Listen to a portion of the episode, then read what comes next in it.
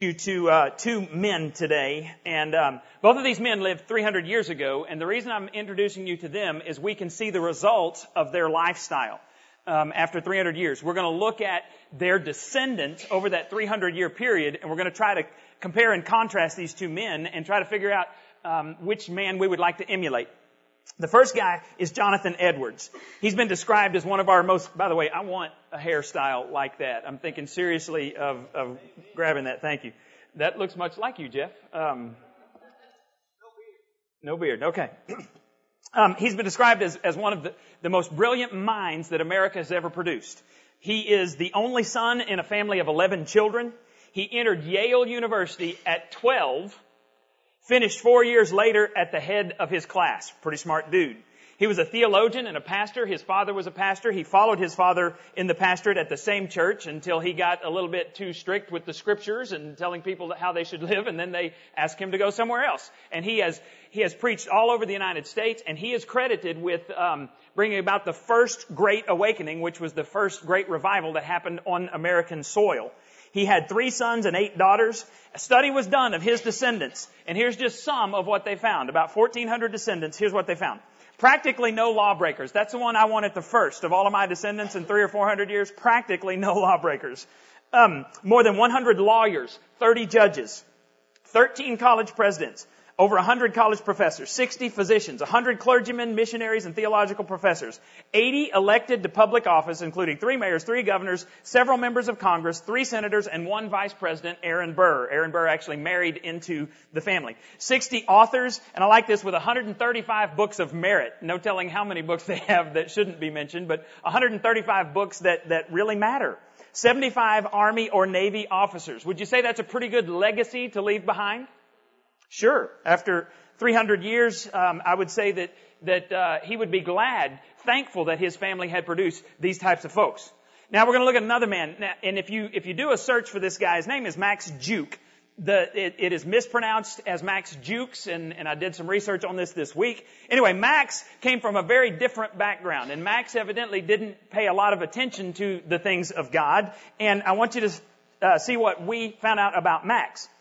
280 paupers. A pauper, there it is, a pauper is one who is extremely poor, one living on or eligible for public charity. Now we're not putting these people down, we're just reporting to you what was discovered about his life. Of that 280, 142 actually did receive welfare state aid for uh, about an average of five years.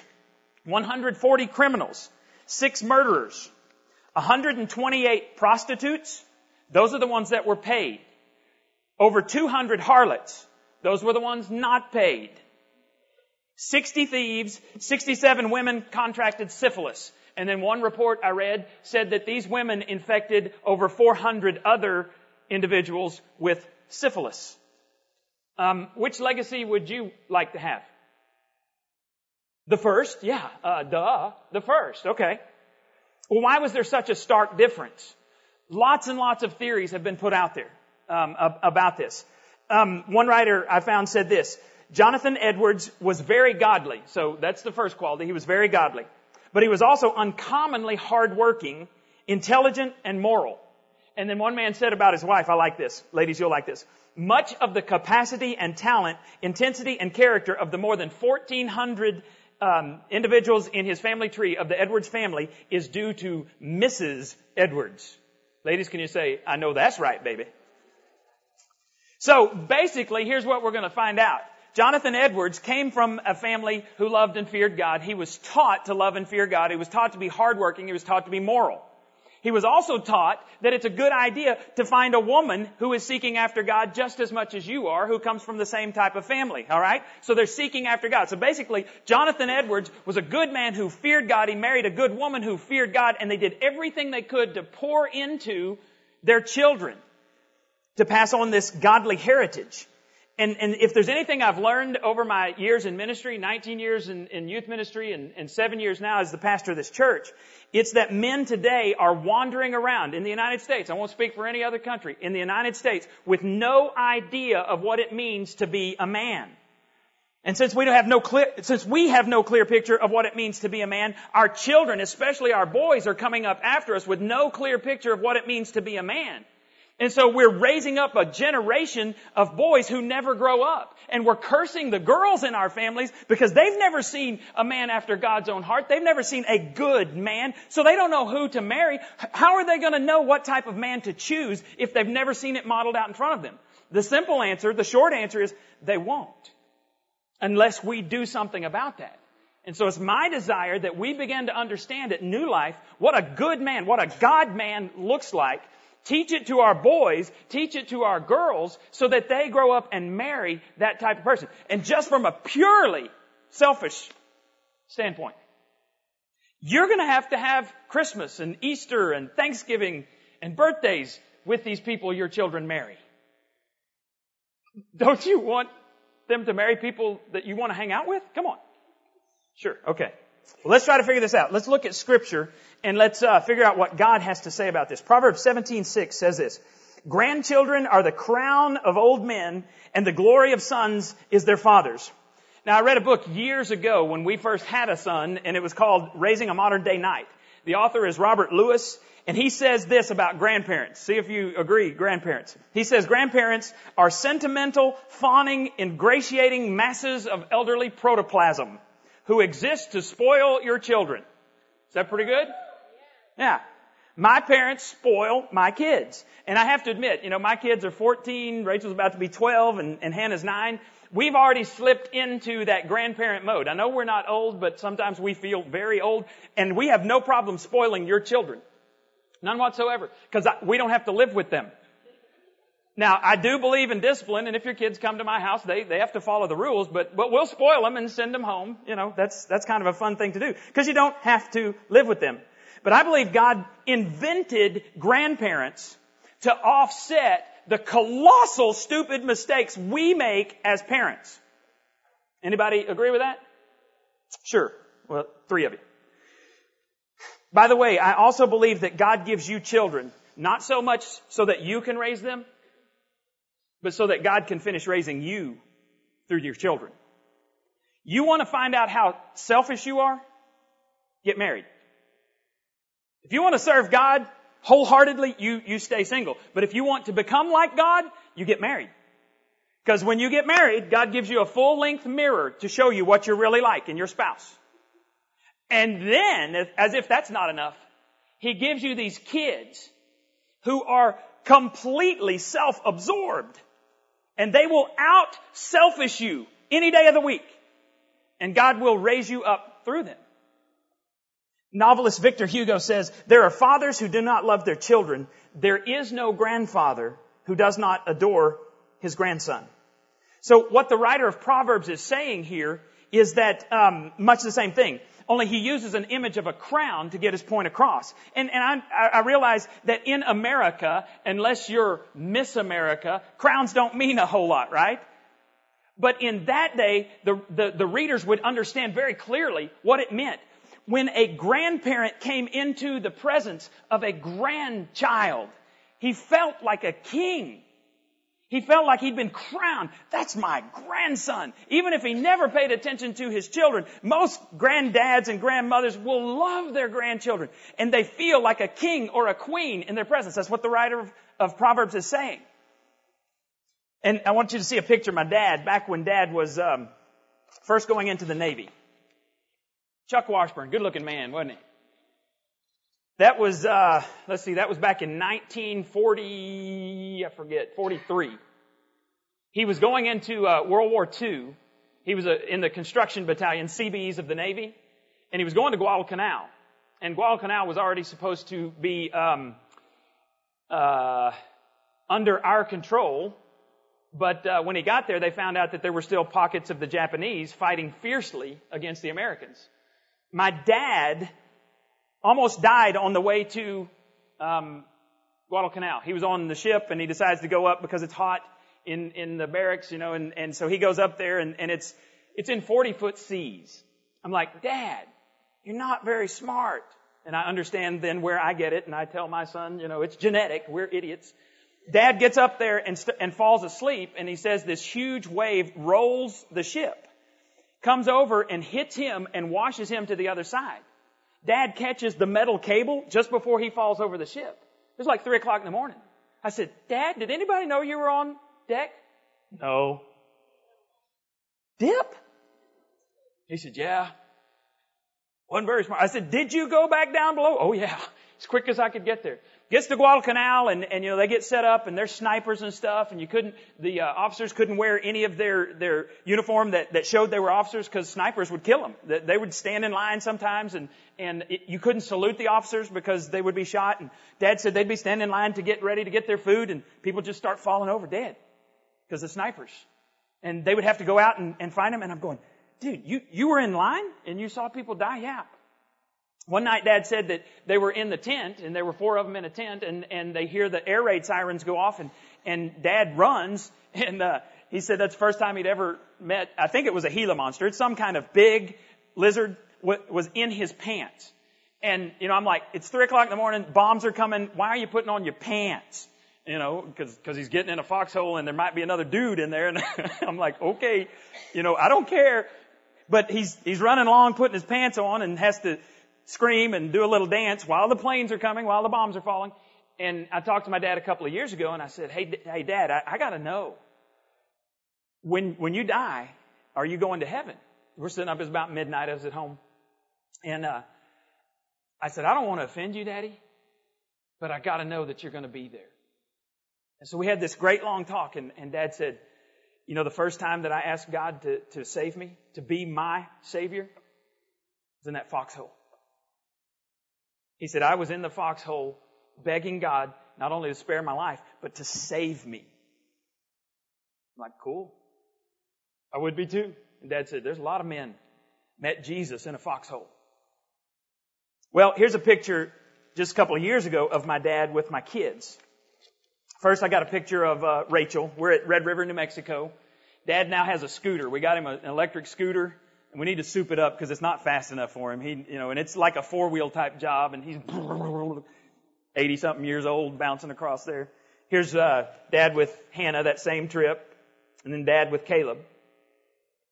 My dad loves, loves his three sons and his daughter. My dad will do anything for his family. In fact, a few years ago, um, I said, Dad, I'm going to build something outside my house. 85 years old. Dad's like, tell me when, I'll be there. Um, Wes remembers we went on went on a mission trip about uh, let's see, Rachel was was a baby. She was three months old, so it's 12 years ago. We went on a mission trip to Montana, and my dad at the time was uh, 76 years old, and we were roofing this church, and and Wes is afraid of heights. Wes loves it when I use his name he was afraid of heights and so he wouldn't get up on there and help us. And, and all the other men had left early and so it's me and my dad up there and I've got the little nail gun and we're going at dad sitting on the peak of the roof chunking she, uh, shingles to me. And he goes, hey boy, to Wes, hey boy, why don't you get up here? And Wes goes, uh, no sir, I'm afraid of heights. He said, I'm 76 years old, you big sissy.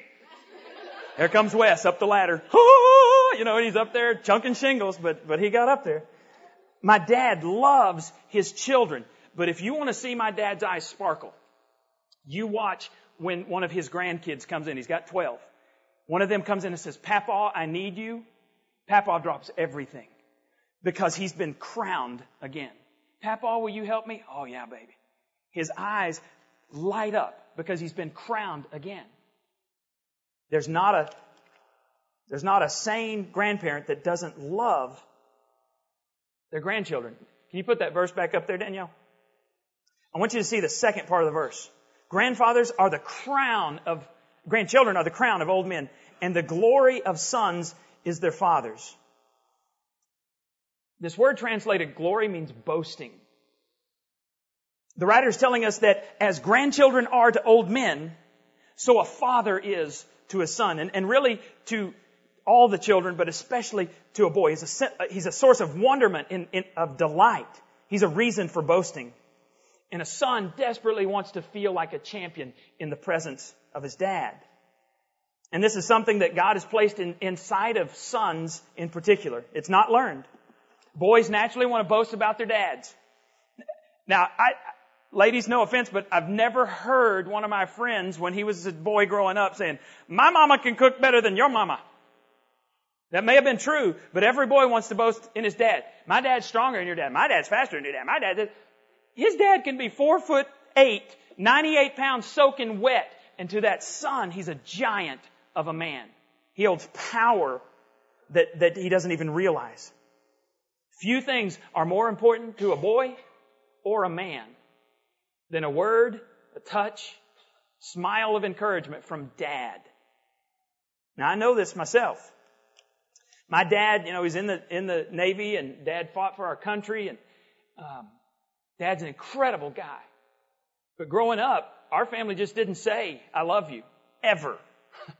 now I knew that that they loved me. They they they did stuff with me. I knew they loved me, but we just didn't say it. We weren't affectionate. And when I got to college, I don't know what what kind of got into me. I just one day I was a senior in college, 21 years old, and I just decided I was going to start telling my parents. You know, life's too short not to tell my parents that I love them.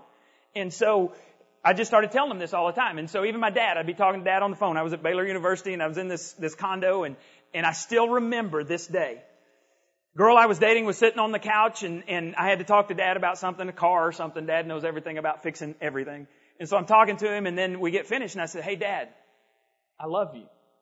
Now, I'd been doing this for a couple of years and, and dad would go, Yeah, me too. Or he'd say, Love you too, son this particular day, I'm, I'm about to say, okay, dad, well, I, I need to go. And he says, well, I love you, son. And I just stopped. I can describe for you the kitchen, because the kitchen was here, the dining room was here, and there was a little bar in between. That's where the phone was sitting. And I just stopped, because dad said it first. I hung up the phone and I just kind of walk in stunned. And, and the girl I was dating, she said, what's wrong with you? And I said, dad told me he loved me first. The glory of sons is their fathers. Why does an unkind word from dad pierce a young man's heart? Because the glory of sons is their fathers. Why does a three-year-old boy run and jump into his daddy's arms at the end of the workday? Because the glory of sons is their fathers. There's a story by Ernest Hemingway that illustrates this point. There's a Spanish father who decides he wants to reconcile with his son who has run away to Madrid, Spain. Father's very remorseful, and so he decides to take out an ad in the local newspaper, the El Liberal newspaper, which I thought was really ironic, ironic uh, considering our newspapers today. That was a bad joke. Um, the El Liberal newspaper. Here's the headline: Paco. Paco is a very common name in Spain. Paco, meet me at Hotel Montana noon Tuesday. All is forgiven. Papa. The dad shows up in that city and he finds 800 young men named Paco hoping it's their daddy who wants to reconcile. Why is that? Because the glory of sons is their fathers. Is it unrealistic to think something like that would happen? You see, Hemingway had a horrible home life. Horrible home life. His parents were very, very religious, very, very strict, and had zero grace. They were not loving at all. Because of his sinful lifestyle, his mother refused to allow Ernest Hemingway to come into her presence. One year for his birthday, she mailed him a birthday cake and the gun that his father had used to commit suicide. Hemingway never got over his hatreds for his mother or for her God. Why did he write this story about the Spanish father? I don't know. But my guess is that he longed for the approval of his dad. It doesn't matter how famous you are, how old you are, what you do for a living. The glory of sons is their fathers. I first discovered this verse 10 years ago, um, and I was sharing this in, in another church. And so I was reading back through some of the illustrations that I had used, and, and I came across this one paragraph 10 years ago. Caleb was four, Rachel was two. And, and then I had an office and I would come home and, and I would come home for lunch as often as possible. And I came home and, and, uh, Caleb said, Hey dad, can we play soccer? And so I said, I said, how long do we have till lunch, Janie? And she said, oh, you got five minutes. Well, two, you know, a four-year-old and a two-year-old, they don't care. They don't know, they don't have any concept of time. So we go outside. I mean, we kicked the ball three or four times. That's it. And Janie said, supper's ready or lunch is ready. So we come in, we sit down and, and we have taken turns with our children praying over the meal as long as they can remember. So we're holding hands and, and Caleb said, God, thank you for today. He said, thank you for playing soccer with my daddy. To me, it was just two or three kicks. Nothing big. But to him, it was a huge deal. It's because the glory of sons is their fathers. Now, dads, we have got to spend time with our kids. But we've also got to teach the boys and the girls what it means to be a real man. So I want to spend the next few minutes sharing with you four things that I believe every real man possesses and that we've got to teach our boys and our girls. Number one is live pure. Check this out. This is, this is a day of lists. Men commit 90% of major crimes in America. 100% of rapes. 95% of burglaries. 91% of offenses against the family. 94% of drunk drivers. Did you know that, that if you go out to uh, the prison back years ago, they did a deal where they would give, um, I think it was Hallmark, somebody did free cards for Mother's Day and for Father's Day. Almost every inmate took the free card for mother. Almost no inmate took the free card for dad. An inadequate father figure, for whatever reason, whether they were just distant emotionally or physically, contributed to most of the people who are in, most of the males who are in the prison system today. These are not good numbers. You cannot live any way you want to and it not affect your children. And by the way, pure doesn't mean sinless. If you've been around this church any time at all, you know that when we say pure, we're not talking about you have to be sinless because we, we fully acknowledge all of us, me included, full people. Pure means, in the Old Testament, when it talked about Job, it said Job was blameless. Blameless did not mean sinless. There was only one sinless human to ever walk this planet. His name was Jesus Christ. Blameless or pure means that when you recognize a sin in your life, you confess that sin to God, and if you've wronged someone else, you confess that sin to someone else. Pure means I try to do everything I can to obey God, and when I don't live up to that standard, I plead the shed blood of Jesus over my sins, and I make things right with other people. Why do you think one of the steps in Celebrate Recovery is to go to someone and make things right? When it's possible to do so and when it doesn't hurt the person you're, tr- because you do not fully get over your past until you admit it, confess it, and make it right to the best of your ability. Proverbs 29:18 gives us a clear indication of what happens when, when boys and girls do not see a, a man living pure in front of them. Where there is no vision, this means vision or uh, uh, seeing clearly this, this picture of a man, but it also means where there is no word from God. Alright, so it could mean, it also means not living a godly life, a pure godly life in front of your children. Where there is no vision, the people are unrestrained. What that means is they act like they can do anything that pleases them. Kind of sounds like our country. Where there are no men of purity, boys and girls get out of control and society suffers. But the other side of that is, for, uh, 1 Timothy 4.12 says, be an example to the believers with your words, your actions, your love, your faith, and your pure life. If children don't see, if your children do not see a pure life from you, to whom will they go? Any ideas? Children watch their dads and they learn from them. So real men, first of all, live pure lives. Second thing, real men lead with truth. Men were created by God to lead, not follow. The very first man was Adam. His wife was Eve. God said to Adam, you may eat of any tree in the garden, but of the tree of the knowledge of good and evil you may not eat. Later God creates Eve. To whom did God give the command not to eat from the tree of, of knowledge of good and evil? Adam. He didn't give the command to Eve, so Adam must have learned, uh, Eve must have learned from Adam. When the, when the serpent comes and tempts Eve to eat this fruit, there's a very interesting phrase in the Bible because it says, Eve saw that the fruit was good, and, and Satan had said, if you eat this fruit, you will become like God. It's the same temptation we all get, to be in charge. When you eat this fruit, you will become like God. Says that Eve ate it, and then here's the, here's the indication that, that, that Adam gave up his leadership role. It says that Eve took a bite and turned to her husband who was with her. Adam stood there and watched her violate God's command, and he was a passive man instead of leading with truth. And the rest of, of civilization has paid the price because Adam refused to stand up. Now, fast forward to Jesus Christ. Jesus Christ is actually described in the scriptures as the second Adam.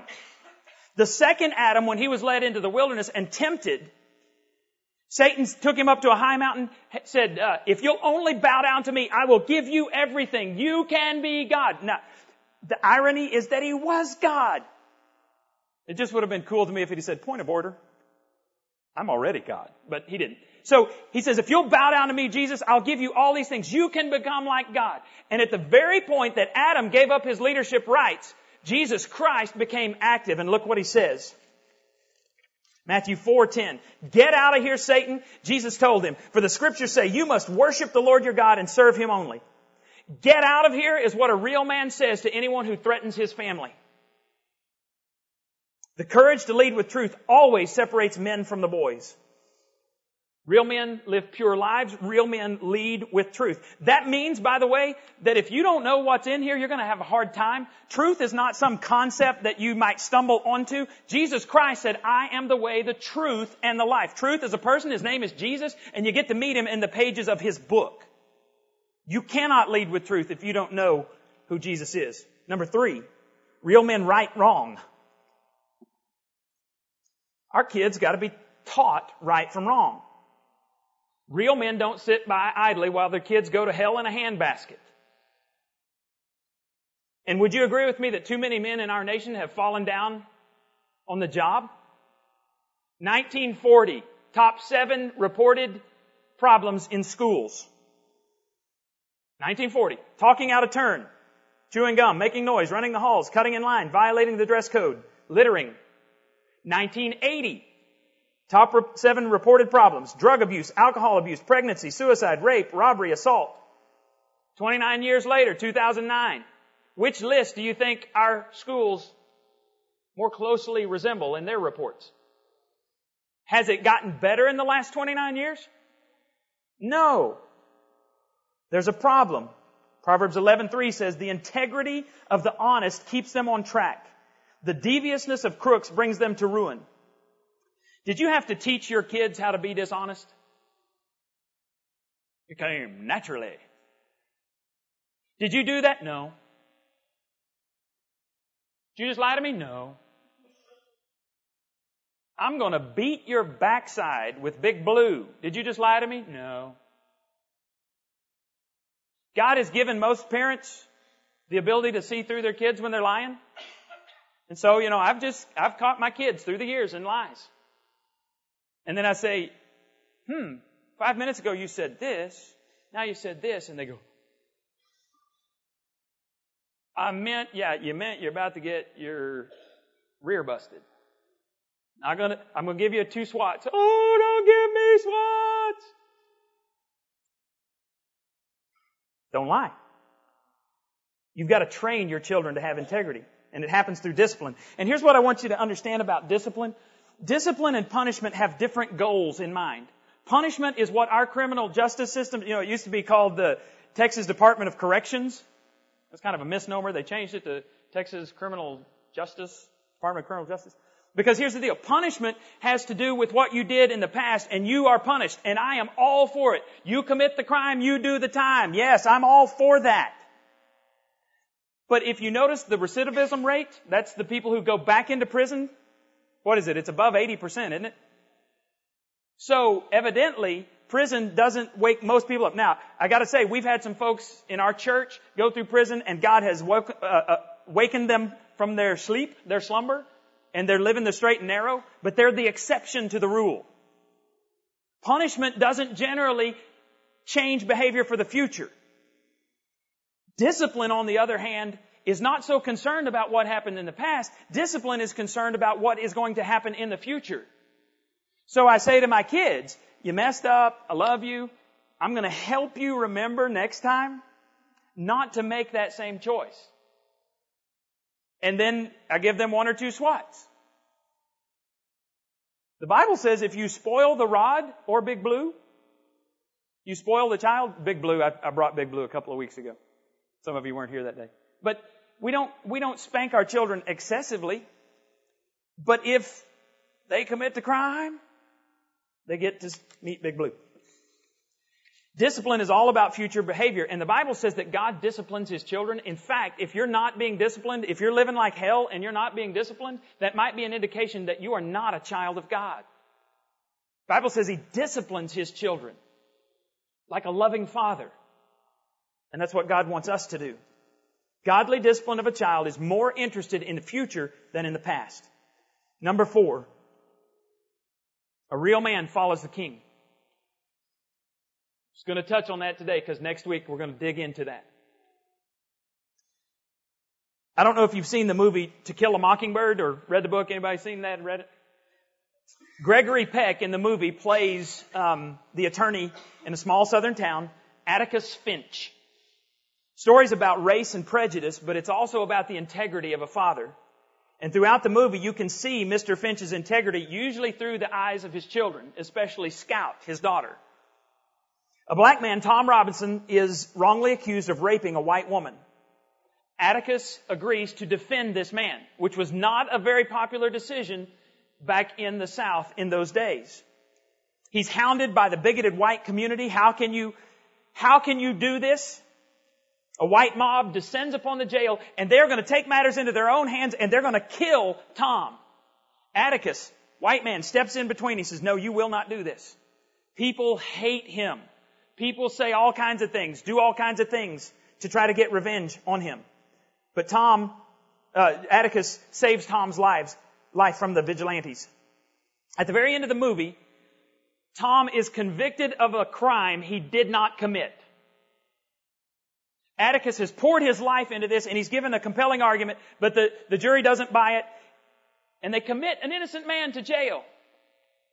Atticus stands up dejectedly and starts walking out the courthouse. In those days, the black folks could not sit on the floor, so they're in the balcony. And there's all the black folks there. And the Reverend Sykes is there as well, and that's where um, Atticus's children are. And the coolest thing to me is, as as Atticus begins walking down the courtroom, the folks in the balcony, the black folks stand in his honor. Scout, his daughter, is still sitting there. And the Reverend Sykes leans over and says, uh, Miss Jean Louise, you need to stand up because your father's passing by. They honored him because he was a man of integrity. So dads, I want to know, what do your kids say when you pass by? Do they even know you?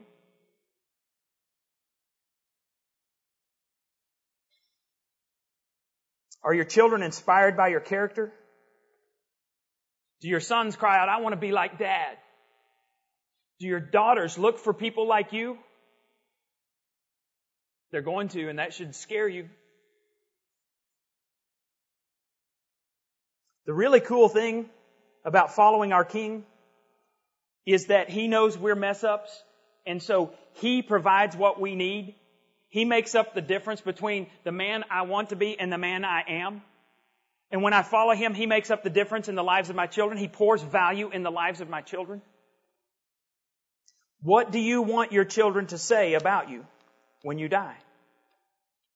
Maybe today's the day that you're going to say, God, I want to pattern my life after Jesus Christ. I want to live pure. I want to lead with truth. I want to right wrong. And I want to follow the King. Moms, do you long for a husband like Jesus Christ? Tell God, not anybody else. You don't need to be talking about how sorry your husband is. Your kids hear it. Talk to God about that. Single moms, pray that God will raise up some men to pour value into the lives of your children. We try to do that here at the church. We recognize the value of single moms and try to partner with you Grandparents, it's never too late for you to influence your grandkids. Ask God to help you to prepare your descendants to make a difference for all eternity.